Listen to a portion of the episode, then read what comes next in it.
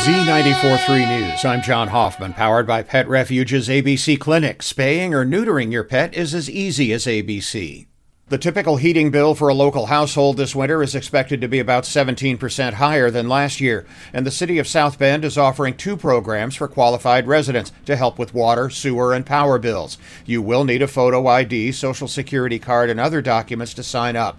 Help with sign up is available today through November 15th at various branch libraries and community centers. Call the city for more information.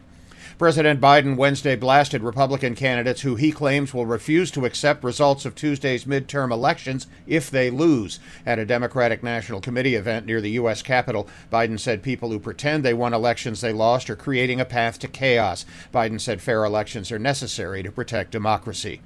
Still no winner in the Powerball lottery jackpot drawing Wednesday night, meaning the next drawing on Saturday will be worth about a billion and a half dollars, nearly 750 million for the cash option.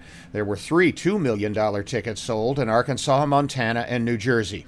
The Houston Astros tied up baseball's World Series at two games apiece last night with a 5 0 win over the Phillies in Philadelphia. Game 5 tonight at 8.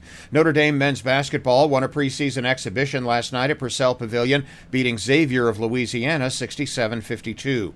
In the NBA, the Chicago Bulls won at home 106 88 over the Charlotte Hornets. The Detroit Pistons lost at Milwaukee 116 91.